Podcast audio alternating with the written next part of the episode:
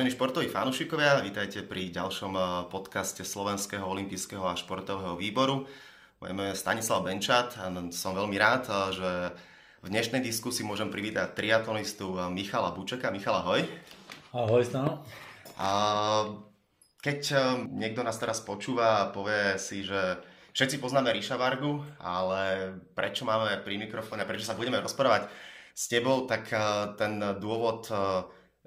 a to bude teda úvod celej diskusie, je jednoduchý. Ty si urobil čin, ktorý uh, málo kto spraví. Zachránil si ľudský život, za čo si dostal aj uh, ocenenie é ef pé em, Európsku plaketu Fair Play. Tak uh, o tom sa budeme na úvod rozprávať. Uh, aký je to pocit zachrániť ľudský život? Tak určite bolo to v podstate také šťastie v nešťastí, že ten nešťastník bol v podstate v mojej trajektórii počas plávania. Ja už som končil plaveckú časť, keď som zavadil o, v podstate o pritopeného človeka, a hneď jednal som v podstate, ako som jednal, ne, tam neboli žiadne impulzy, že by som mal pokračovať, proste bolo to hneď zachraňovať, keďže už bol bezvedomý. A je to taký čudný pocit, a, ale určite zadosťučinenie, že ten človek žije teraz a môže buď pokračovať vo svojej kariére triatlonistu, alebo ne, nepokračuje, neviem, nestretol som sa s ním už potom, tak ale určite to je taký zvláštny, aj dobrý, aj čudný pocit. Uh-huh. Aby som to ešte uvedol všetko na presnú mieru, stalo sa to počas pretekov v severočínskom Tianjine, plus minus po päťsto metroch asi toho plávania, tak ty si si išiel svoju dráhu, svoju líniu, plával si a zrazu, teda si povedal, zavadil si o niekoho. Čo vtedy preblesne človeku hlavou, že nemal si taký pocit, že OK, že síce si zavadil, ale idem ďalej, že môže to byť či bojka, alebo niečo iné? Tak bolo to fakt, že výnimočný pocit, už triatlon robím cez dvadsať rokov a toto sa mi v živote nestalo. Ako je to počas toho plávania, tam sú boje, tam sú ťahanice, kopance, ťahance, ale toto bolo úplne, úplne niečo iné. Keďže v podstate to bolo ako nehybné, keby som zavadil do nejakého súdu, ktorý som išiel posnúť. Presne to bolo v tom v mojom zábere a on bolo, sa mi zdá, že bolo aj snáď asi pätnásť centimetrov pod tou vodou, čiže ho nebolo až tak moc vidieť. Aj keď sme počas toho závodu museli mať okolo pása pripevnené plávacie boje, ale predsa len tá boja má asi metrový, metrovú, metrový povraz, na ktorý to bol, a tento chudák bol v podstate asi pätnásť centimetrov pod vodou, čiže bolo ťažké ho aj spozorovať medzi asi tisícpäťsto účastníkmi. Hej, no pozaj stalo sa to asi päťsto metrov od, od brehu, kde ne, nemo, nebola možnosť pre záchranné člny prísť až ku nám, keďže tam bolo neskutočne veľa závodníkov a, zá, a pretekajúcich počas toho závodu, čiže ja som reagoval hneď spontánne, zastavil som. Ani som nerozmýšľal o tom, že by som pokračoval v tom závode, a proste hneď som chcel ho dotiahnuť k tej záchrannej lodi, ktorá bola asi dvadsať až dvadsaťpäť metrov od nás, a aby sa proste začalo to jeho oživovanie. Presne si vedel, čo máš robiť. Máš absolvovaný kurz prvej pomoci, alebo to je také, že podvedome, že človek si uvedomí, niečo sa deje, niečo vážne, tak plus minus asi každý človek vie, čo, čo prvé kroky by mal robiť. Mám aj kurz prvej pomoci, čo v podstate bolo, keď som si, aj, keď som si robil trénera, aj potom, keď som plával v podstate v Číne závodí, keď, keď sa človek závodí v Číne, tak musí mať kurz prvej pomoci. Je to v podstate taký, taký nejaký, uh, taká vstupná brána na, na participovanie na závodoch. Ale je to v podstate taký, je to, je to pud človeka, ktorý uh, hneď ho napadne proste, čo musí robiť. Čiže tam ani uh, nemusí mať ten človek záchranný kurz, ale snažiť sa mu vlastne držať hlavu nad vodou a potiahnuť sa ho kde najbližšie, pokiaľ tam je ten záchranný člen alebo niekto, kto by vedel ho zachrániť. No. Ako potom dlho prebiehala tá samotná fáza oživovania, respektíve už keď si ho priviedol k tomu člnu, tak ešte si participoval, alebo si im povedal, že asi ako dlho si ho vlastne našiel a nejaké základné informácie? V podstate bolo to, jak som, hneď jak som ho dotiahol k tej lodi, tak som mi ho pomohol, pomohol som ho vytiahnuť na tú loď. A ako tam už bolo na tej lodi, už bolo dosť veľa ľudí, čiže ešte jedna osoba, keby som tam bol ja, tak by som sa tam iba motal. tam už bol záchranár na tom člne, čiže už tam sa začalo oživovanie. Ja som potom z tej lodi odskočil, v podstate išiel som pokračovať naspäť v závode a oni ho priviedli vlastne hneď do depa a do sanitky a do nemocnice. A aký je to potom pocit, keď takéto niečo prežiješ? To musí byť obrovský emocionálny nával a ideš ďalej pretekať. Tak bol to hrozne zvláštny pocit, hlavne som mal pred očami tú sivú až takú fialovú tvár v podstate nehybného tela, ktoré som sám ťahal v podstate na ten, k tomu člnu a fakt sa, sa mi premietal ten obraz počas celého závodu, aj keď som sa snažil ísť čo najrýchlejšie, ale stále som mal ten obraz pred očami a nevedel som na to prestať myslieť. Ak to dobre hovorím, ty si napokon skončil na štvrtom mieste ešte v tých pretekoch, takže to bola až taká vnútorná sila a možno aj niečo nadpozemské, že ťa ešte pohnalo vpred. Hej, no, bolo to také, že zemiaková medaila mi pri, e, pristihla na, na koniec, ale ako som už povedal, už niekoľko rokov už triatlon robím v podstate vyslovene ako hobby a teším sa z toho a ide mi viacej o to, e, keď sa druhí, keď druhí ľudia vedia dokončiť závody, vedia mať z toho väčšiu radosť, predsa len po tých cez dvadsať až dvadsaťpäť rokov robenia toho triatlónu už, už mám niečo za sebou a už nevidím tie závody tak, ako som ich videl, kedy si už nemusím naháňať poháre a víťazstva, čiže už je to viac menej o tom a užiť si to, stretnúť sa s kamarátmi, vidieť, navštíviť nové lokácie tých závodov a v podstate užiť si to od začiatku do konca. No určite asi to najväčšie víťazstvo uh, si sa dozvedel v cieli, že človek, ktorému si pomohol, žije a dostali ho teda uh, v nemocnici, ho nakopli k životu. Aký to bol aj toto pocit, keď si sa dozvedel, že alebo ty keď si vlastne sa vracal na trať, tak si iba nehybné telo uh, dal von z vody a pokračoval ďalej, nevedel si, predpokladám teda, že čo s ním bude. Nie, keď som sa vracal po, po bicyklovej časti do depa, tak som sa snažil počas prezúvania rýchlo spýtať organizátorov, že ako je na tom. V ten okamih mi nevedel nikto povedať, ako je na tom. A v podstate sme dostali prvú informáciu až asi hodinu a pol, dve hodiny po závode. Keď už bolo vyhlasovanie, tak došiel za mnou riaditeľ závodu, ktorý sa vlastne vrátil z tej nemocnice a povedal, že našťastie sa ho podarilo prebrať a je nažive, takže všetko bolo v poriadku, tak vtedy ten pocit bol ešte, o to sa znásobil, lepší pocit som mal a, a aj všetci ostatní naokolo, ktorí v podstate videli tú situáciu, niekoľko tisíc, tisíc divákov, čo tam boli, to videli tiež, boli z toho rozčarovaní, ale ako už som povedal, tak riaditeľ závodov došiel pred vyhlasovaním a tiež oznámil, že zachránený človek bol zachránený a žije. A sa potom neskôr s tebou spojil vlastne, vieš presne, kto to je? Neviem, to sa, strašne veľa ľudí sa ma to pýtalo a nestretol som sa s ním, bol som na tých závodoch teraz po roku, dva tri týždne dozadu som sa vrátil odtiaľ, ale nestretol som sa s ním, iba som sa stretol majorom z toho mesta Tianjin, došiel mi osobne poďakovať, tiež mi dali plaketu a povedali mi, že doživotne môžem chodiť na závody do Tianjinu, kde bude mať všetko hradené. Takže ne, neviem, možno, že tam bol, možno, že tam nebol, neviem, ako, ale nestretol som sa s ním už. A za svoj čin si teda dostal viacero vyznamenaní a ocenení cien Fair Play. A ja viem, že toto je asi taká druhotná vec, ale predsa len asi aj to niekde, čo to pre teba znamená, že keď takto niekto si uvedomí, lebo ešte raz, to nie je maličko zachrániť niekomu ľudský život a že stane sa aj taká vec, ale následne niekto to vie aj oceniť, čo je takisto určite veľmi príjemné. Tak určite som bol veľmi prekvapený z toho, ako povedal som to, vedeli to ľudia, čo boli na tom závode, potom som aj otcovi spomenul, že toto sa stalo, ale fakt som nevedel, že až do takéhoto rangu to dostane a pre mňa to je, osobne pre mňa to je asi najväčšie ocenenie, aké som mohol kedy získať, získať popri všetkých tých trofejí.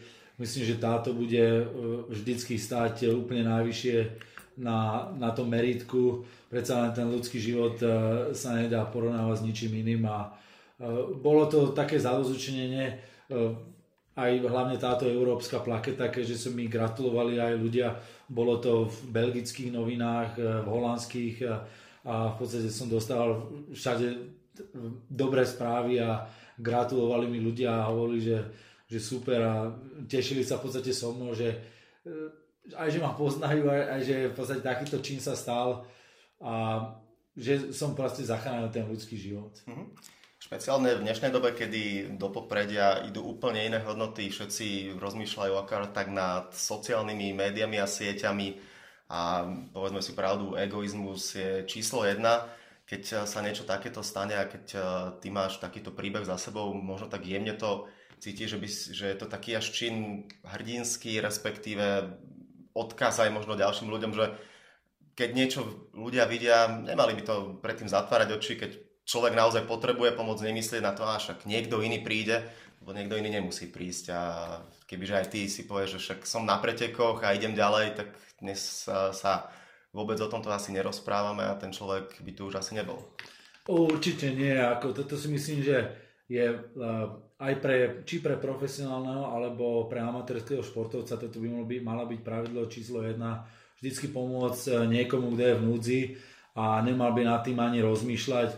Verím tomu, že je to ťažké počas toho závodu a každý sme úplne iný, ale ako som už spomínal e, predtým, že pre mňa už tie závody nie sú také, ako kedysi už nenaháňam tie víťazstvá a stalo sa mi iks ypsilon krát, e, že som videl pretekára, proste, ktorý e, som ho poznal na, spred nejakého z, z mesta druhého a zrovna jeden, to bolo asi dva roky dozadu v Thajsku, bol to nováčik, prvýkrát išiel ten závod a nevedel si chudák vymeniť dušu na kolese, už tam už, už mu bolo do plaču, v podstate bolo to na začiatku cyklistickej trati, ja som tú trať už končil, bol som dosť pred ním, tak som zastavil, dal som mu moje koleso, ja som to jeho si opravil, dal som si ho a dokončil som tú moju cyklistickú časť a on tiež za mnou došiel aj s celou rodinou a proste mi ďakovali, že som mu, ja ako profesionál vtedy ešte, že som mu dal to koleso svoje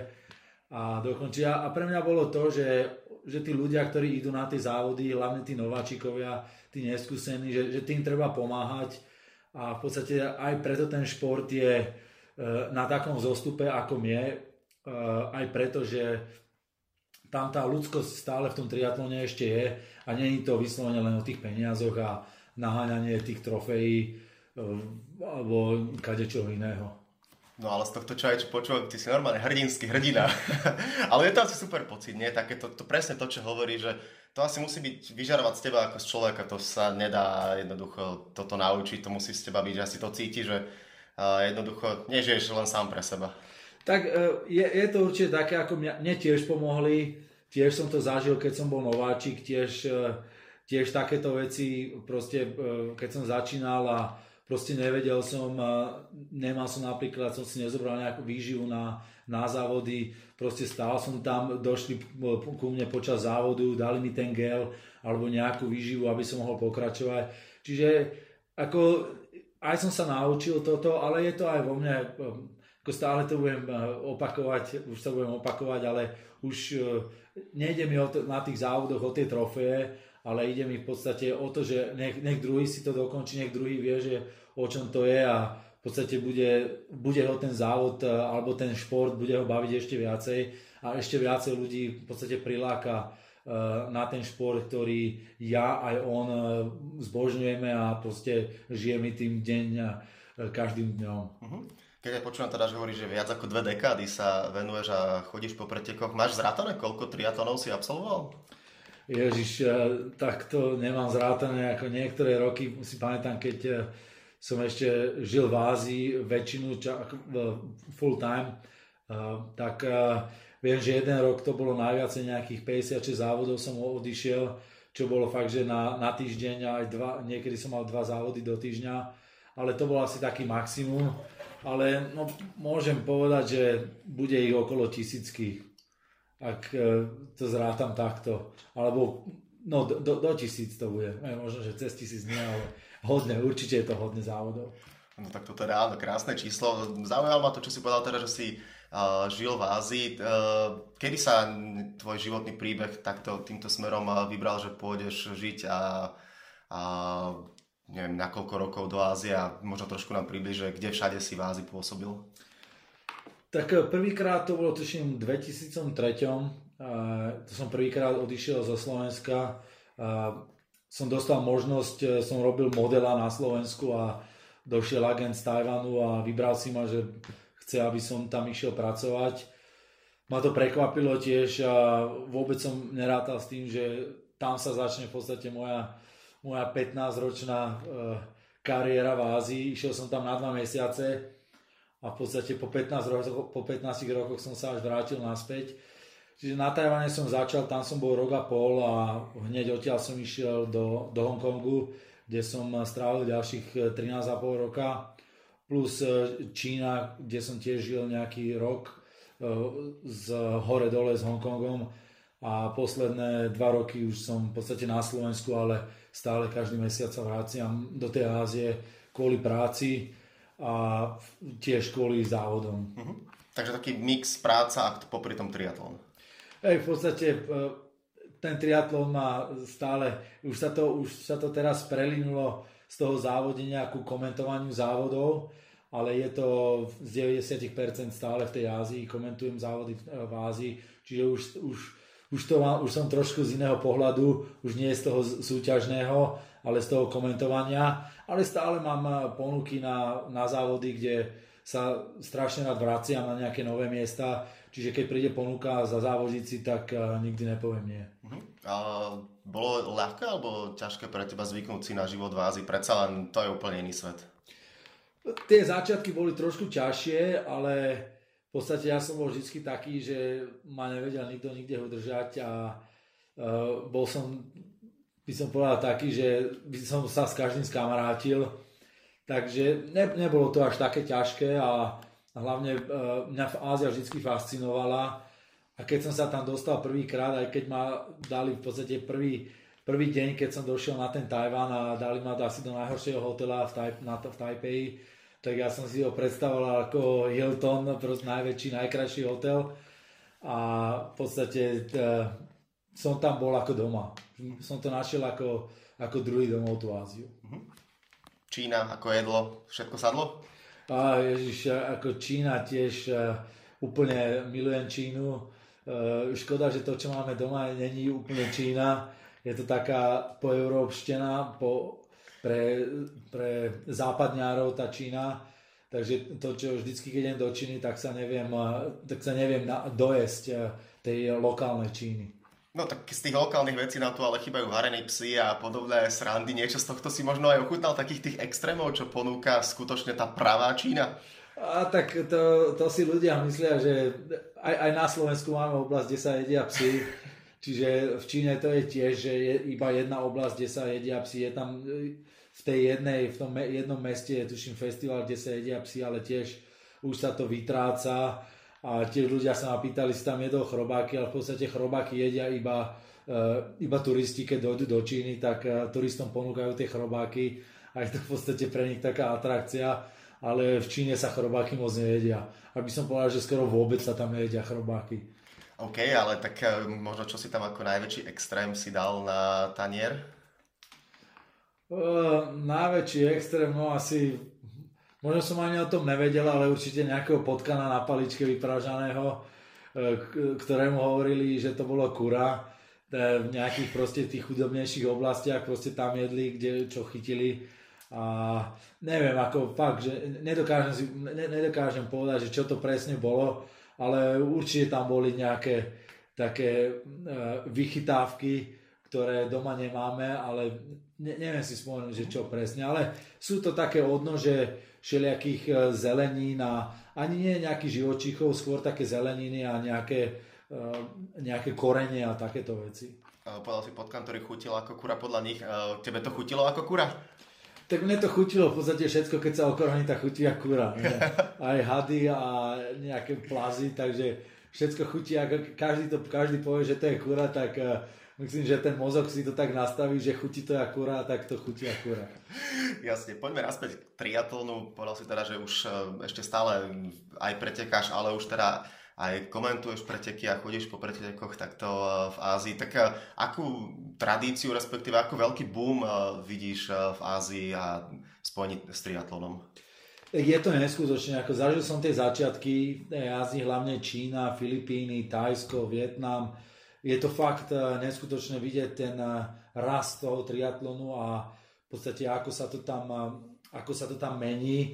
V podstate závody, ktoré mali desať dvadsať závodov, teraz majú cez dva tri štyri tisíc závodiacich a proste lokácie po celej Ázii. Je to fakt neskutočné a som hrozne rád, že som zachytil ten v podstate od tých začiatkov až v podstate teraz a stále vzrastajúca tendencia triatlónu v Ázii. Čiže vôbec sa, ešte sa to nezastavilo, ešte to stále ide a by som povedal, že nebo je, nebo je až limit a som strašne zvedavý, kam, kam to až pôjde.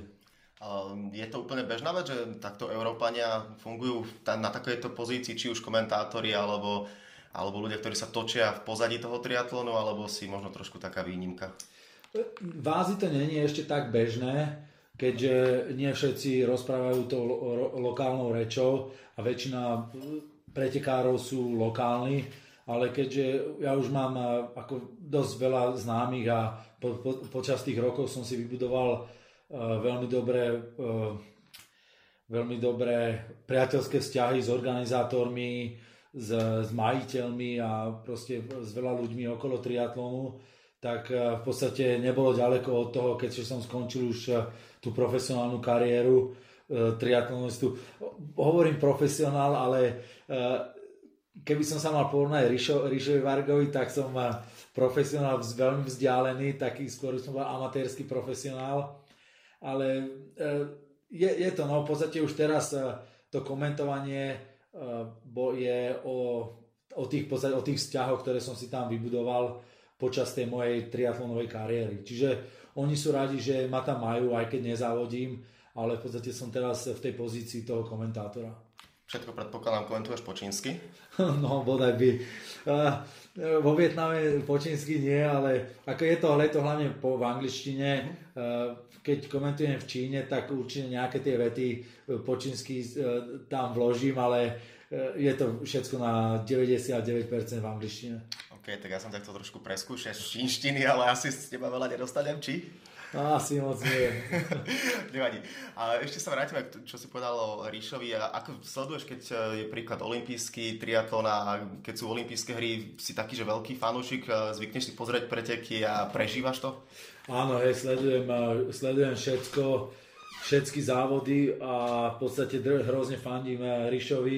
Teraz aj Romana Gajdošova je v podstate už v olympijskom rebríčku, čo ma hrozne teší, že ďalší Slovák má šancu štartovať na ďalších olympijských hrách a keďže je to v podstate sa to teraz stala moja práca, to komentovanie, komentujem aj veľké závody, kde sú títo v podstate najlepší triatlonisti sveta, tak aj, aj to musím sledovať, musím o nich vedieť v podstate všetko, všetkých výsledky, zákulisia, takže jasné, že sledujem a hlavne ma to baví, čiže je to taký, je to aj môj koníček a taká záľuba, ktorá sa v podstate preklenula aj na prácu. No, najbližšia olympiáda bude v Tokiu, je to síce Japonsko, ale môžem povedať, že tvoj rajón, takže prakticky ako doma to bude u teba. To Japonsko je stále také, že není to až tak môj, môj rajón, ale hej, závodil som aj v, aj, v tom, aj v Japonsku, ale keby som porovnával Áziu, tak Ázia je rozdelená na Áziu a Japonsko. Uh-huh. Čiže je to vyslovene taký špecifický špecifická krajina aj v Ázii. Je to v podstate taký samostatný kontinent, ktorý sa ne, nepri, nepričlenuje k, ako je v Ázii, je to ázijská krajina, ale je to fakt, že taká samostatná. Čiže aj do toho, na ten japonský market je dosť ťažké sa dostať aj v pozícii komentátorov. A ako nevidím, že, že nie, ako určite, možno si myslím, že raz sa tam dostanem a budem komentovať tie závody aj v Japonsku, ale v, ešte som tam nebol a takže stále čakám. Ak sa podarí, išiel by si predpokladám rád sa pozrieť na olympijské hry? To určite, a ako je tam možnosť, vyzerá to tak, že tam asi pôjdem na tie olympijské hry, neviem, či to, v akej pozícii to bude, asi to bude v pozícii toho návštevníka a hlavne povzbudzovať našich atlétov. Uh-huh.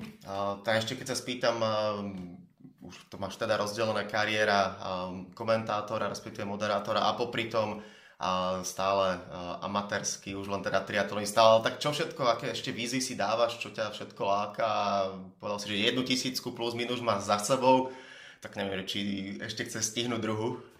Tak uh, už tie závody nenaháňam ako kedysi, už je to vyslovene o tých uh, vzťahoch, ako som spomínal, o tých vzťahoch s tými organizátormi závodov, uh, kde ma chcú mať, alebo kde, ktoré mi vlastne ponúknú, že, že je taký závod a hlavne, hlavne sa rád chodím na nové destinácie.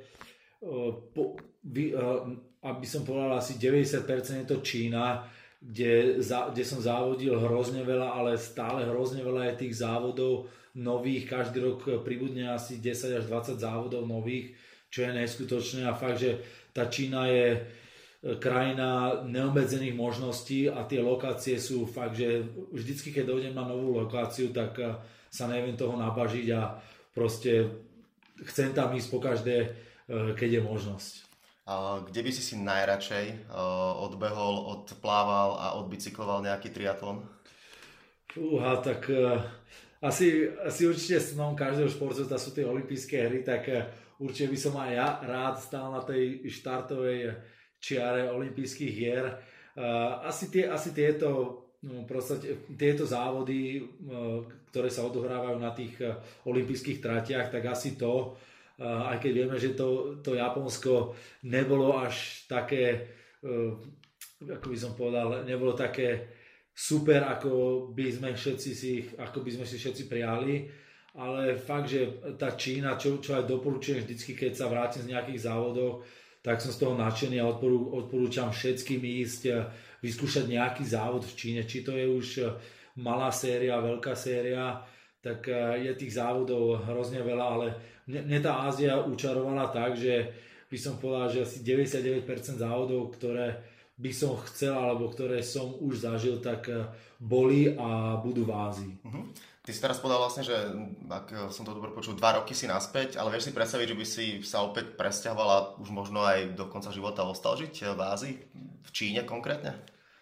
A asi by som tam, neviem, či by som tam ostal žiť, neviem, či by sa to páčilo mojej partnerke, aby som sa tam vrátil. Momentálne teraz tri dni dozadu som sa vrátil dozadu, kde som dostal ponuku, aby som sa presťahoval do Bangkoku, ale to som musel tiež odmietnúť. Uh, neviem, Slovensko sa mi hrozne páči, chcem, už, už som sa sem presťahoval, uh, robota ma stále nesie, až, nie, že nie, nesie ma po celom svete, hlavne teda do tej Ázie, čiže toho cestovania je stále veľa, ale už by som chcel žiť, uh, v podstate už by som chcel mať ten, ten domov na Slovensku, už by som sa asi uh, nechcel vrátiť, že natrvalo na, do Ázie. A keď by som asi raz, aj priateľka, ak by s tým možno súhlasila, raz možno niekedy, tak to som povedal, že, že na starou by som sa chcel presťahovať na Tchaj-wan. OK, tak dúfam, že všetky sny sa ti splnia. Ty si určite minimálne jeden splnil tým, že si niekomu zachránil život. Myslím si, že ešte raz to poviem, je to obrovský klobúk dole pred tým, že si nebol ľahostajný, že si vedel, čo máš urobiť a spravil si krok, ktorý my všetci môžeme iba obdivovať. To je Michal Buček, triatlonista, držiteľ ocenenia é ef pé em, Európska plaketa Fair Play. Ti ďakujem pekne a ešte všetko dobré v tvojom živote. Ďakujem pekne aj ja a pozdravím všetkých poslucháčov a všetkým držím palce.